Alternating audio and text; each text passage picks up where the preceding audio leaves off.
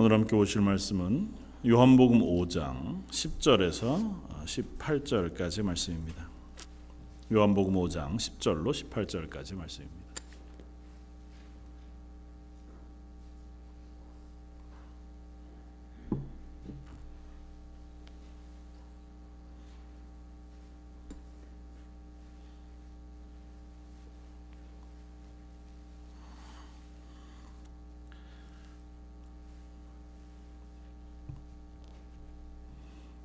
요한복음 5장 10절로 18절까지 찾으셨으면 한 목소리 같이 한번 봉독하겠습니다. 유대인들이 병 나은 사람에게 이르되 안식일인데 내가 자리를 들고 가는 것이 옳지 아니하니라. 대답하되 나를 낫게 한 그가 자리를 들고 걸어가라 하더라 하니 그들이 묻되 너에게 자리를 들고 걸어가라 한 사람이 누구냐 하되 고침을 받은 사람은 그가 누구인지 알지 못하니 이는 거기 사람이 많으므로 예수께서 이미 피하셨습니다. 그 후에 예수께서 성전에서 그 사람을 만나 이르시되 보라 내가 나았으니 더 심한 것이 생기지 않게 다시는 죄를 범하지 말라 하시니 그 사람이 유대인들에게 가서 자기를 고친 이는 예수라 하니라 그러므로 안식일에 이러한 일을 행하신다 하여 유대인들이 예수를 박해하게 된지라 예수께서 그들에게 이르시되 내 아버지께서 이제까지 일하시니 나도 일한다 하심에 유대인들이 로 말미암아 더욱 예수를 죽이고자 하니 이는 안식일을 범할 뿐만 아니라 하나님과 자기 친 아버지라 하여 자기를 하나님과 동등으로 삼으심이러라 아멘.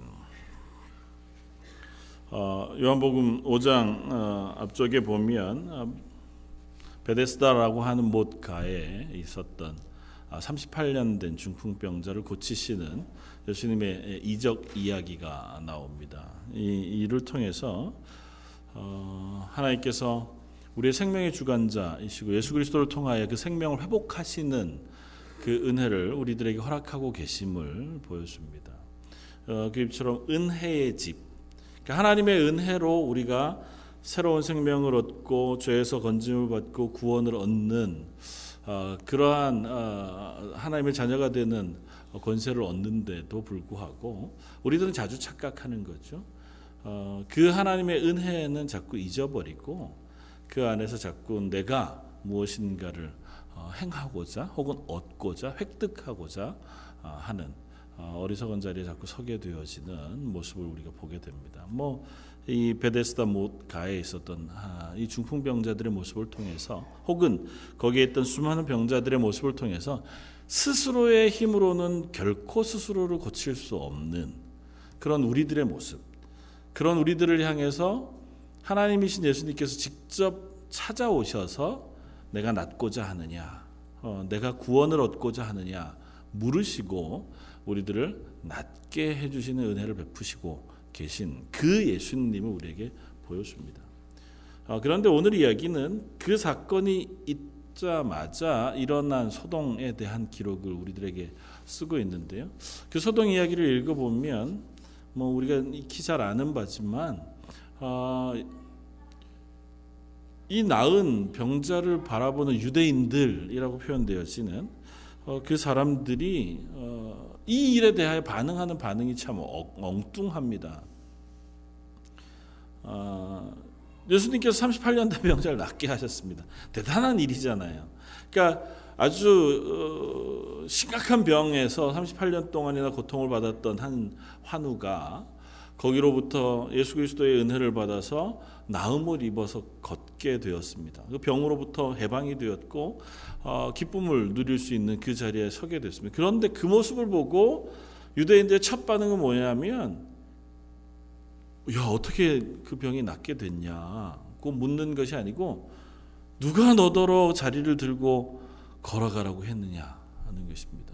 너 왜 이 자리를 들고 걸어가느냐 는 이야기를 합니다. 그러면서 부가 설명이 그날은 안식일이다 그렇게 어, 표현해요.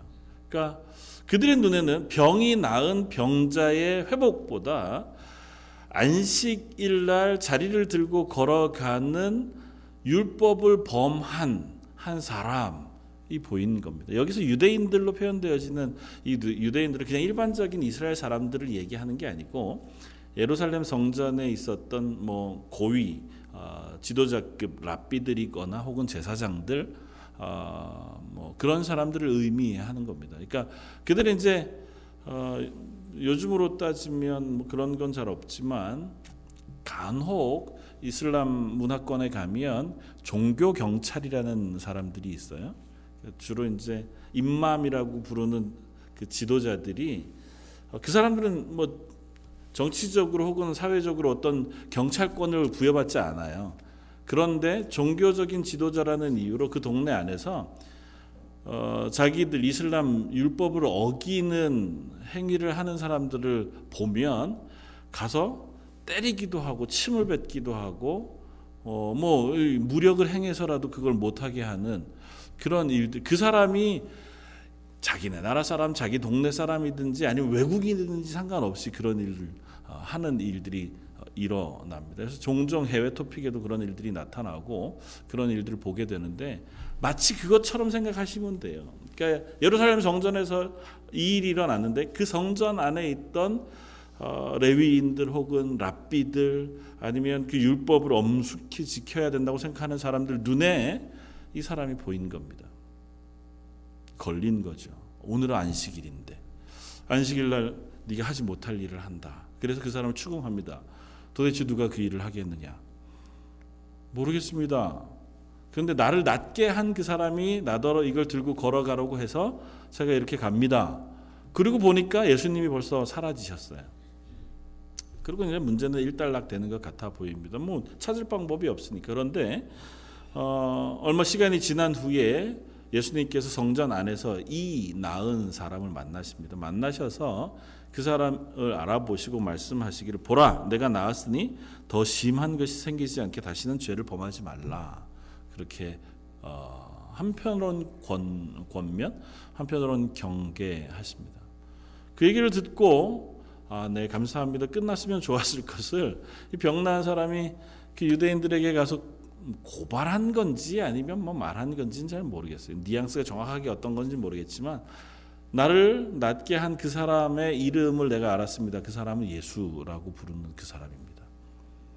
그때부터 이 유대인들 지도자들이 예수님을 잡아 죽이기로 어, 결의하고 그런 분위기가 점점점 강해져 가게 되는 계기가 되었다.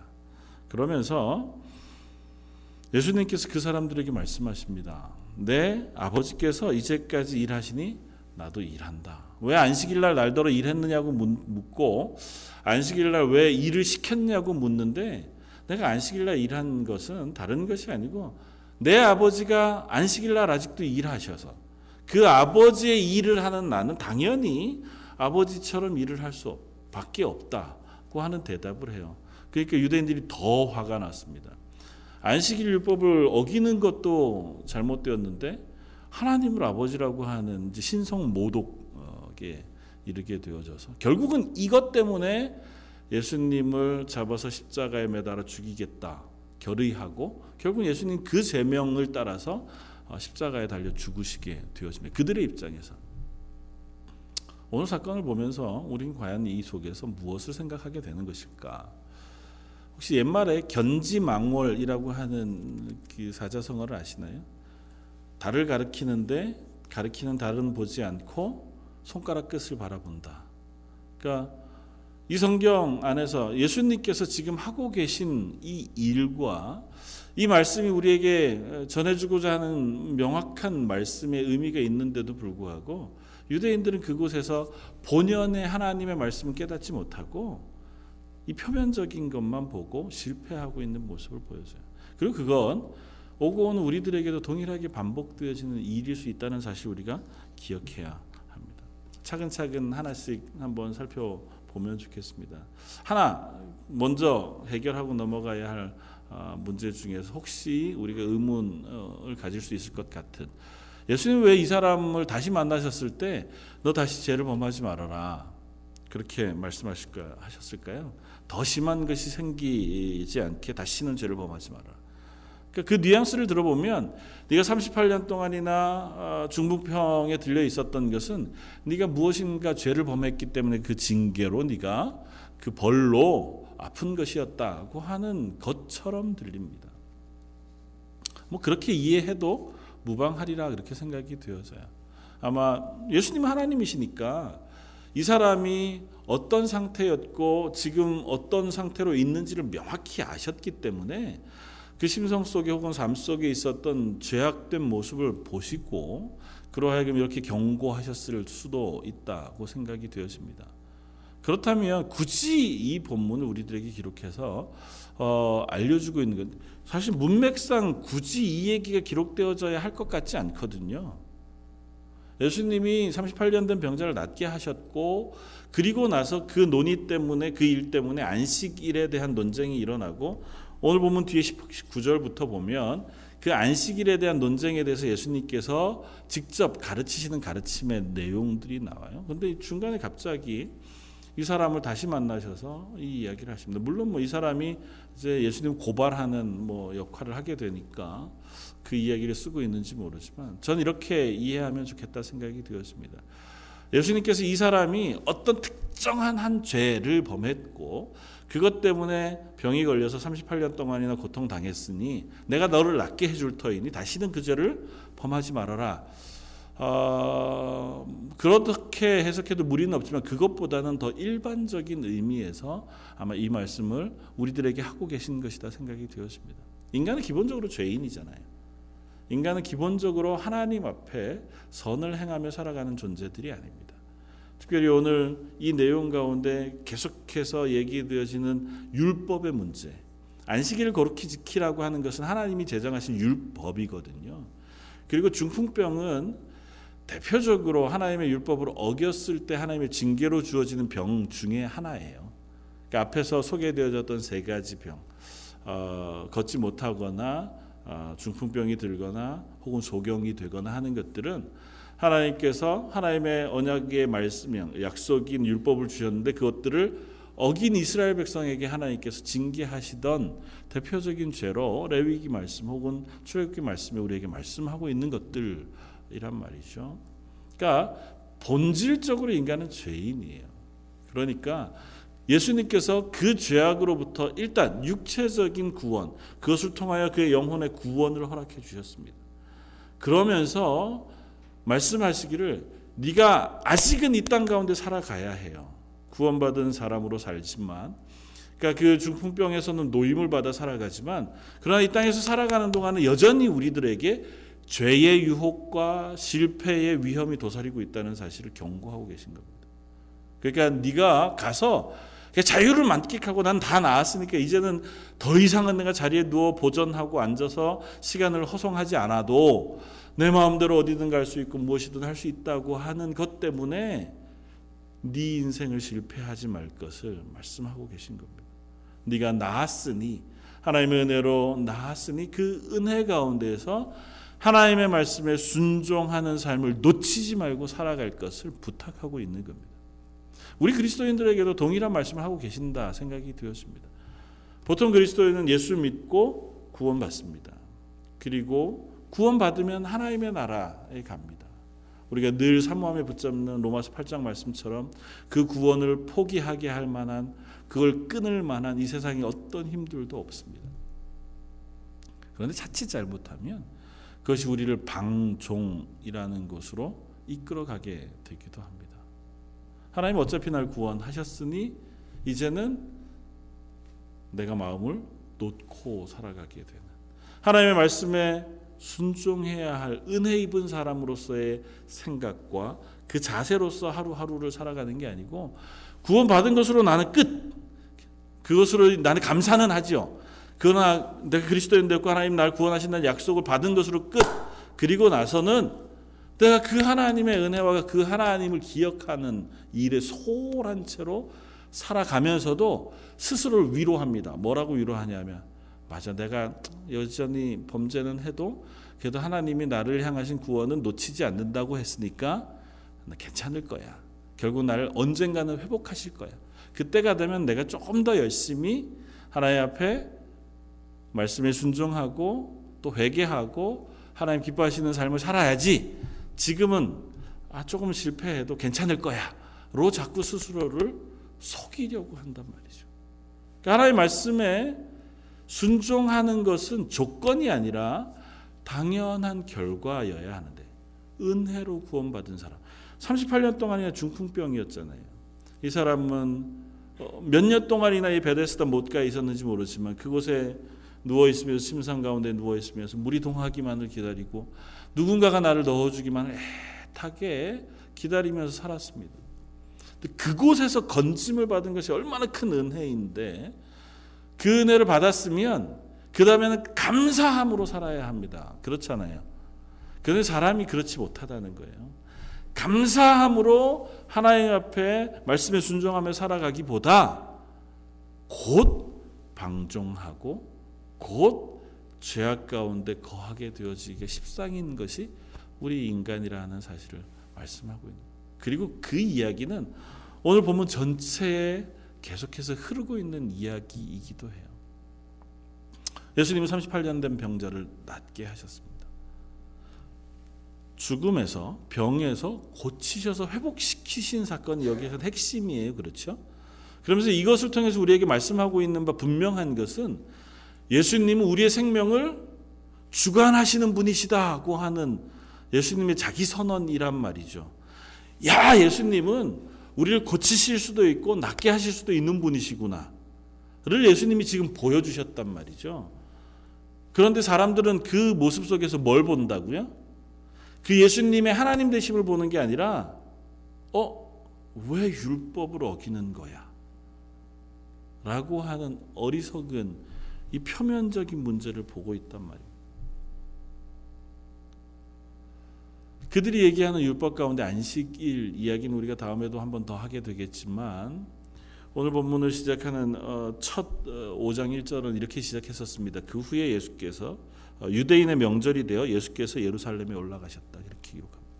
그리고 이 명절은 명확하게 어느 날인지 알려지지 않았지만 아마 뭐 6월절, 오순절 그, 아니면 뭐 추수감사절로 불리우는 77절 아마 중에 하나 수장절 이렇게 셋 중에 하나 이 세 명절이 모든 유대인 남자들은 하나님 앞에 나와서 제사하도록 명령하신 절기들이거든요. 그런데 이 절기들이 다 공통적으로 가지고 있는 게 있습니다. 그 절기에 성회로 모이는 날은 항상 안식일이에요. 그러니까 이 절기도 안식일이라고 하는 것을 하나님께서 허락하신 것에 연장선상에서 이스라엘에게 주신 겁니다. 하나님께서 왜 안식일과 절기들을 주셨을까요? 이스라엘 백성에게 왜 7일에 한 번 하나님이 안식하신 날을 기념해서 너희도 안식하라고 말씀하시고 왜 유월절 절기 혹은 뭐 오순절 혹은 맥주감사절 혹은 뭐 수장절 추수감사절이라고 하는 절기들을 지키게 하셨을까요? 하나님이 우리를 구원하셨다. 그걸 기억하라는 겁니다. 안식일을 회복하신 것은 이 출애굽기 가운데서 이스라엘을 애굽에서 건져내어 구원하시고 나서야 비로소 이스라엘 백성에게 요구하신 것이 안식일이에요. 그러니까 너희가 이제부터는 안식일을 지켜 거룩히 행하라는 것이었습니다. 그러니까 하나님께서 이스라엘을 구원해 내셔서 내 백성을 삼으심으로 그들에게 안식 샬롬을 허락하시고 그들에게 안식일을 지키면서 우리를 애굽에서 건져내신 여호와 하나님을 기억하고 예배하도록 명령하신 거예요. 그러니까 하나님은 그 7일마다 한 번씩 드리는 그 안식일, 그날 일하지 않고 하나님 앞에 예배하고 하나님을 묵상하고 하나님의 은혜를 기억하는 그 날을 통해서 하나님이 기뻐하시는 것, 물론 당연히 하나님 기뻐하시지만 또 한 가지는 그 날을 지나면서 이스라엘 백성으로 하여금 하나님이 나의 하나님 되신다는 사실을 고백하고 확인하고 기억하게 하시는 거예요. 그래서 지키라고 하는 모든 절기들, 이 세 절기뿐만 아니라 뭐 그 연결되어진 많은 절기들 다 포함해서 또또 월삭이라고 해서 매 첫날 매달 첫날 드리는 그 모임까지 모든 절기는 다 하나님이 우리를 구원하셔서 우리의 하나님 되십니다고 하는 사실을 고백하고 확인하는 시간들이에요. 그래서 그날 그걸 확인함으로 혹시라도 세상 가운데 잊어버렸던 그 하나님의 은혜를 다시 한번 기억해내고 아 맞아. 하나님이 날 구원해 주셨지. 그 하나님이 오늘도 나와 함께 하시지. 아 그 하나님이 나를 지켜주시지. 하나님 감사합니다. 하나님의 말씀에 순종하겠습니다. 그렇게 확인하는 날들을 갖도록 하셨어요 그런데 예수님 당시에 뭐 물론 그 이전부터 이스라엘 사람들이 그 하나님이 제정하신 이유는 사라지고 그 명령만 남았습니다. 율법 그 중에서도 안식일에 대한 율법을 사람 대단히 중요하게 생각했는데요. 뭐 자주 설명을 드렸지만 안식일을 범하지 않기 위해서 어, 이 율법을 해석해 놓은 뭐 미시나 그리고 탈무드 이런 것을 통해서 이 안식일을 범하지 않는 것 그것은 이러저러한 것이다고 쭉 설명을 해 놓아서 안식일을 거룩히 지키라고 하는 하나님 말씀을 우리가 어기지 말자. 그렇게 어, 풀어서 온 이스라엘 백성들이 그걸 지켜 행합니다. 물론 좋은 일이죠.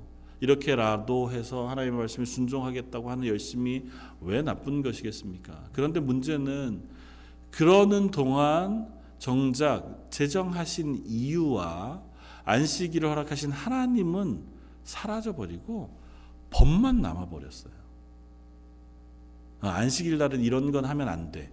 안식일 날은 이건 하면 안 돼라고 하는 법 조문만 남고 정작 왜 그러셨는지 이걸 요구하신 분은 나에게 어떤 분이신지에 대한 고백은 이스라엘 속에 사라져 버리고 만 겁니다.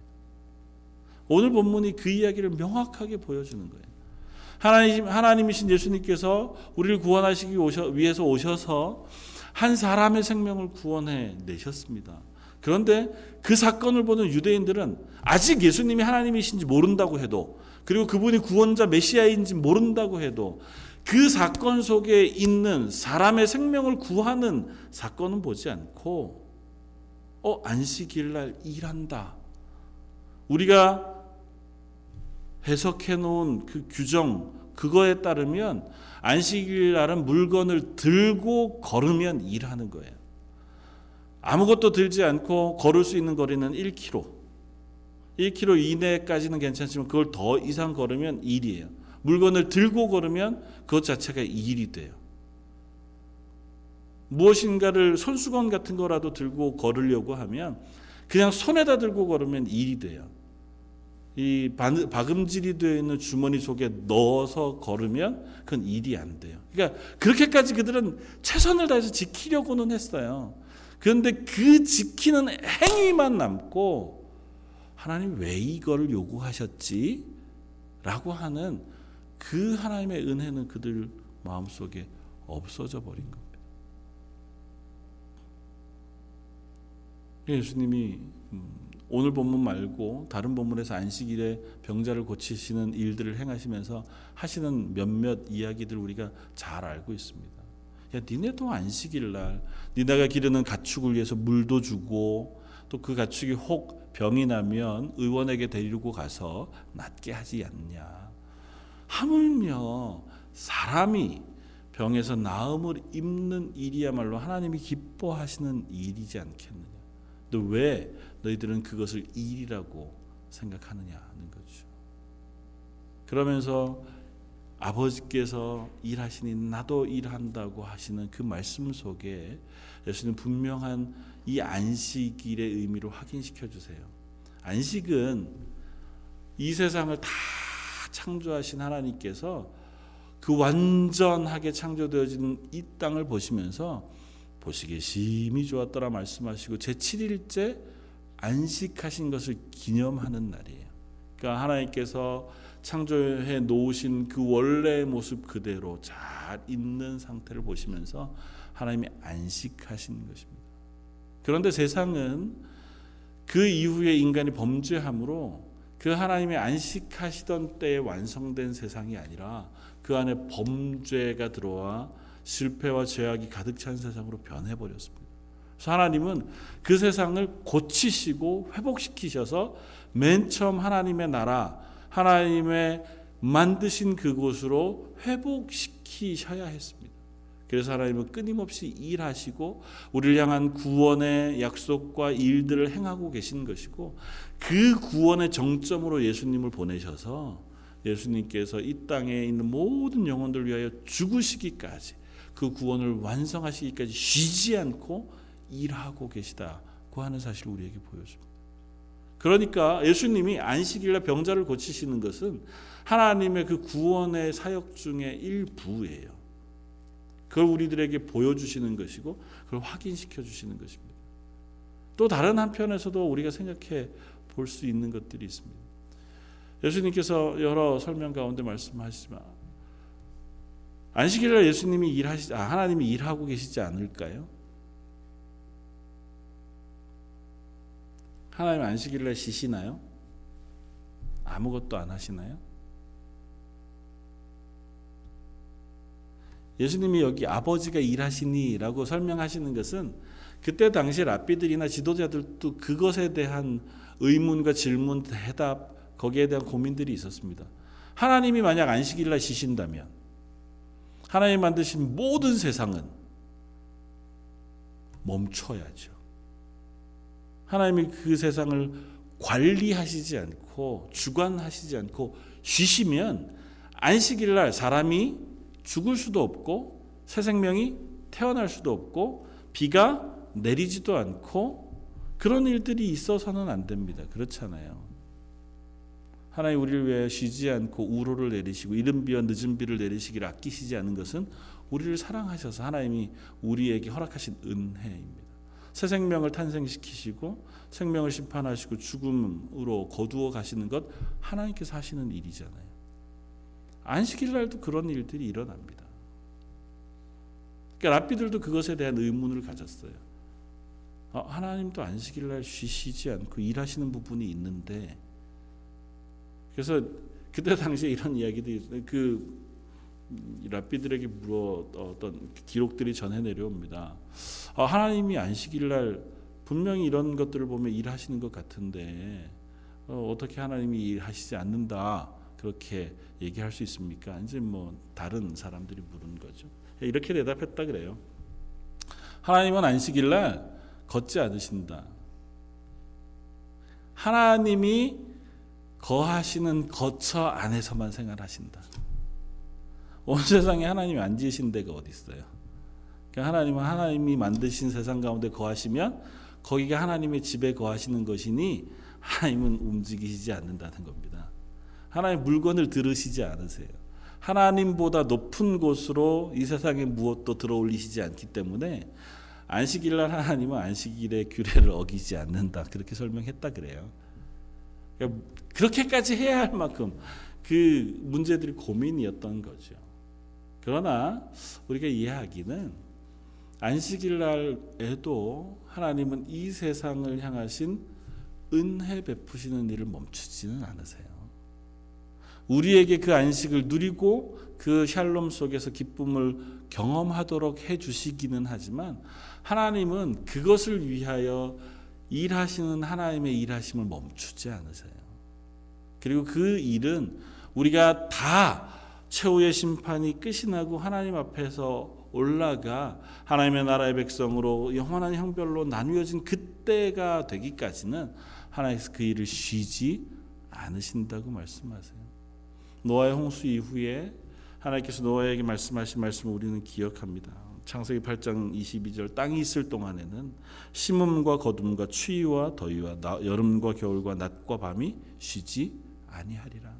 땅이 있는 동안에는 하나님께서 이것들을 주관하시고 운행하시는 것을 멈추시지 않으시겠다는 거예요. 그러니까 하나님은 우리를 향하여 우리가 아무리 범죄해도 이제는 노아의 때와 같이 죄악이 관영해도 하나님께서 이 땅을 더 이상은 그렇게 물로 심판하시지 않으시겠다고도 말씀하시지만 그렇다고 해서 하나님이 이 땅을 향하여 긍휼 베푸시는 것도 멈추지 않으시겠다는 거예요. 은혜 베푸시는 것도 멈추시지 아니하신다는. 하나님 우리들을 향하여 그 은혜 베푸시는 그것을 멈추시지 않았기 때문에 예수님도 이 땅에 오셔서 우리를 향하여 은혜 베푸시고 구원을 행하시는 그 일을 멈추지 않고 계시는 겁니다. 그것이 이 안식일의 의미고 안식일에 예수님이 행하신 일의 의미입니다. 그런데 그것을 바라보는 유대인들, 그 사람들은 그 은혜는 사라지고 이 행동만 남았어요.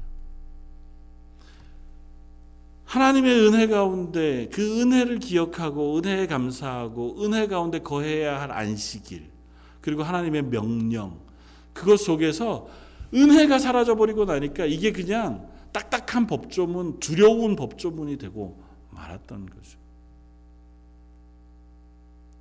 그들에게 있어서는 어떻게든 이 조건을 만족시켜서 내가 하나님으로부터 벌받지 말아야지가 돼버리고 그날을 제정하신 하나님이 우리를 구원하셨구나. 우리를 향하여 은혜 베푸셨구나. 그 은혜를 오늘도 멈추지 않으시는구나 하고 하는 그 은혜에 대한 묵상과 고백은 사라져 버리고 말았다는 거죠. 그러니까 나는 그걸 지켜. 안 지키는 사람들을 향하면 칼날이 되는 겁니다. 니네 왜 그거 안 지켜? 이게 당시의 지도자들의 마음이었고 이스라엘의 마음이었습니다. 저 여러분들에게 이 말씀이 묻습니다. 너희는 은혜 가운데 거하고 있느냐? 그 하나님의 은혜로 구원받았다는 사실 그 감격 속에서 예배하고 있나? 그리고 그 감격 속에서 우리가 삶을 살아가고 있나? 하나님께서 우리를 구원하신 구원의 은혜 그것이 우리 속에 있기 때문에 우리는 예배하고 그리스도인으로 살아내고 하나님의 말씀에 순종하기 위해서 애써 살아가는 겁니다. 그것 없이 우리가 그 삶을 살려고 하면 무거운 짐이 되지만 그러나 그 은혜가 우리 속에 거하고 그 은혜를 누릴 때에는 그것이 기쁨이 되어서요. 이스라엘 백성에게 율법을 주신 것 하나님이 이스라엘을 족쇄 채워서 엄하게 다스리시기 위해서 율법을 채우신 것이 아닙니다. 율법을 통해서 내가 하나님의 백성이구나 하고 하는 자기 확인 그리고 매번마다 하나님이 나를 지키시고 보호하시겠다고 복 주시겠다고 약속하신 그 말씀을 붙잡고 살아감으로 하나님으로부터 주어지는 복과 은혜와 보호하심을 경험하도록 하신 은혜의 법이 율법이었어요. 근데 그 하나님에 대한 고백이 사라져 버리고 그 하나님의 은혜가 마음속에서 조금씩 조금씩 지워져 버리고 나니까 율법이 그저 어깨에 매기 힘겨운 멍해가 되고 말았고 그 율법을 통해서 우리를 가르쳐 가셔서 하나님은 어떤 분이신가 그 하나님이 어떻게 우리를 구원하셨는가를 배우는 자리로 못 나가고 그 율법의 조항이 도대체 뭘뭐 의미하는 거야 우리가 이거를 안 어기려면 어떻게 해야 되는 거야 거기에만 자꾸 빠지게 되어 버렸다는 거죠. 저 여러분들도 어쩌면 동일한 실패를 범할 수 있습니다. 구원받은 그리스도인으로 이 땅을 살아가는데 구원받은 그리스도인으로 이 땅을 살아가는 기쁨과 감사, 날 구원하신 하나님의 은혜, 그 하나님이 나에게 원하시고 나를 이끌어 가시기를 기뻐하시는 길이 무엇인가를 묵상하는 그 자리에 서지 못하고 그 은혜는 사라져 버리고 나면 그저 이 땅에서 내가 무엇을 해야 하나 혹은 나는 어떻게 하면 하나님으로부터 무엇인가를 얻을 수 있나? 혹 내가 뭘 잘못해서 하나님 나한테 내 기도를 들어주시지 않나? 하고 하는 아주 일차원적인 연약한 그 자리에서 헤어나올 수 없는 그런 가난한 신앙을 가지고 살아가게 되어지게도 될지 모른다는 거죠. 성경 우리에게 얘기합니다. 모든 것이 합력하여 선을 이룬다. 38년 된 병자가 38년 된 어, 동안 중풍병을 앓은 것이 결코 그 사람에게 덕일 수 없습니다. 야, 너 그것 때문에 예수님을 만났잖아. 그러니까 그건 은혜야. 이렇게 얘기하기에는 그가 경험한 38년이 결코 쉽지 않았을 겁니다. 그러니까 우리들에게도 하나님 그렇게 말씀하시진 않아요. 그러나 우리가 믿는 것은 내가 왜 이 길을 걸어가는지는 알지 못하고 나에게 주어진 이 길이 언제 어떻게 하나님의 은혜로 바꾸어질지 다 확인할 수 없어도 분명히 하나 확인하는 것은 하나님이 살아계시고 나를 하나님의 자녀로 구원하셨다면 내가 걷는 이 길이 결국 합력하여 선을 만들어 가실 줄을 내가 믿습니다고 하는 고백 우리가 하게 된다는 것입니다. 이 땅 가운데 우리가 고난 당하고 끝날지 몰라요. 이 땅 가운데는 병약한 채로 이 생이 끝날지도 모릅니다. 그러나 하나님은 그 과정을 건너가게 하시면서 우리로 하여금 하나님의 은혜를 더 깊이 묵상하게 하시기도 하실 것이고 우리로 하여금 하나님을 더 깊이 알아가는 자리로 옮겨 놓으시기도 할 겁니다. 소망하기는 우리에게 더 큰 은사와 은혜를 주셔서 막 힘있게 하나님의 일들을 감당할 수 있는 사람을 만들어 주시면 너무너무 감사하죠. 그래서 우리가 기도하는 거잖아요. 하나님 그런 은혜를 주십시오. 그러나 혹 그러시지 않으신다 하더라도 사도 바울이 기도했던 것처럼 내 은혜가 내게 족하다 그렇게 말씀하셔도 그 길을 걸어가면서 그래 이 길을 통과하는 것도 내가 하나님을 알아가고 하나님의 구원을 알아가고 하나님의 사랑을 알아가는 그 선한 길이 되어질 줄 제가 믿습니다. 그래서 제가 이 길을 또 걸어갑니다. 고백하는 것이 우리들의 삶인 줄 믿습니다. 이 중풍병자에게도 아마 예수님은 그 말씀을 하고 계신 것일 것입니다. 또 아울러서 한 가지 더 우리가 확인하는 것은 우리가 그렇다고 해서 이 삶 속에서 그저 원칙, 원리 그것에만 또 집중하느라고 우리의 기초를 잃어버리는 우를 범해서는 안 된다는 것입니다. 안식일을 거룩히 지키라고 하는 것은 이제는 우리는 너무 잘 압니다. 구원받은 우리의 삶이 전체가 365일 모두가 안식일인 것을 구원받은 하나님의 사람으로 살아가는 것이니까 월요일이든 화요일이든 수요일이든 금요일이든 토요일이든 주일이든 다 하나님 안에서 거하는 안식의 삶을 살아가는 것인 줄 우리가 알아요. 그러니까 우리가 굳이 딱 하루만 정해가지고 그날은 주일날은 내가 그냥 기필코 그리고 나머지 날은 아 그게 아니라 우리의 삶 전체가 안식일을 지키는 거지. 우리 그걸 아는데 그게 차칫 그 알면서 끝나버리고 아는 것이 우리를 7일 내도록 방종하게 하는 쪽으로 이끌어가게 되기도 하더라는 거죠. 주일 하나님이 정하신 그 한 날, 그날조차도 하나님을 기억하고 말씀을 묵상하고 하나님의 은혜를 기억하는 한 날로 귀하게 지키지 못하고 아, 괜찮아 어차피 매일매일이다. 그건 뭐 다 하나님 앞에서 살아가는 거지 뭐. 아, 꼭 교회에서만 기도해야 되나? 내가 어디서든 기도하든 하나님이 들어주시는데 아, 꼭 그 시간만 우리가 예배하는 게 아니라 내가 어디서 말씀을 읽고 기도하고 내 마음으로 예배를 드려도 그거 다 하나님 앞에 드리는 예배지 뭐. 맞습니다. 맞지요. 그런데 그게 혹 나를 게으르게 하고 나를 나태하게 하는 변명이 되어서는 안 된다고 생각합니다. 우리는 자주 그걸 변명으로 써요. 내가 예배 시간에 늦는 이유로 또 예배 온전한 예배 시간에 다 참석하지 못하는 이유로 굳이 교회에 와서 기도하지 않는 이유로 우리 얼마든지 씁니다. 내 편리함과 내 필요를 따라서 그것을 변명으로 쓰고는 그것이 아 그게 맞 내용인즉슨 맞죠. 내용인즉슨 맞지만 오히려 그것을 통해서 내 믿음이 연약해지고 하나님의 은혜를 누리는 것이 약해지고 하나님의 기, 하나님 구원하신 그 구원의 기쁨을 내가 놓쳐버리는 일이 된다면 우리 빨리 거기서 돌아와야 됩니다. 너 더 심한 것이 생기지 않도록 조심하라고 말씀하시는 예수님의 말씀은 그런 것일 겁니다. 우리가 하나님의 은혜를 받아서 구원받은 자녀가 되었다면 그 은혜를 지키기 위해서 아주 작은 것부터 우리가 신실하게 지키고 그것을 붙잡을 때에 우리 그 다음에도 그 다음에도 그 더큰 뭐 것으로도 하나님의 은혜를 누리게 되어지는 줄 믿습니다. 우리 수요예배 나오셔서 잘 하셨습니다. 수요일 함께 기도하고 함께 찬양하는 것. 어, 뭐 내가 혼자 집에서 예배하는 것과 뭐가 달라? 그럴 수 있지만 또 이렇게 예배하기 위하여 특별히 시간을 내고 하나님의 은혜를 구하는 마음으로 하나님께서 기뻐하시는 줄 믿습니다. 기도하는 일, 예배하는 일, 그리고 하나님의 은혜를 우리 속에 놓치지 않고 붙잡는 일에 열심을 내고 그것으로 인해 기뻐하는 저와 여러분들 되시기를 주님의 이름으로 부탁을 드립니다. 같이 한번 기도하겠습니다.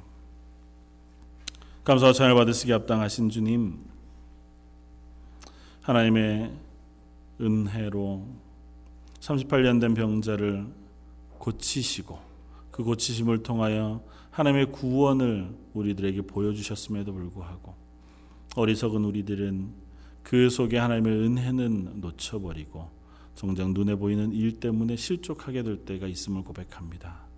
저희들의 삶 속에 그 하나님이 나의 하나님 되시고 우리를 위하여 십자가를 지신 예수 그리스도의 그 사랑을 놓치지 않고 붙잡을 수 있게 해주시고 그 붙잡은 삶 속에서 우리가 하나님이 기뻐하시는 삶, 말씀에 순종하고 은혜를 사모하고 기도하며 예배하는 삶을 놓치지 않을 수 있도록 저희들을 붙잡아 주옵소서.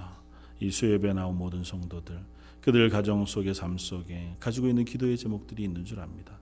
때로는 저희가 어리석고 연약한 입술로 기도할지라도 그 마음을 아시는 하나님께서 그 모든 기도에 응답하여 주옵소서. 모든 말씀 예수님 이름으로 기도드립니다. 아멘.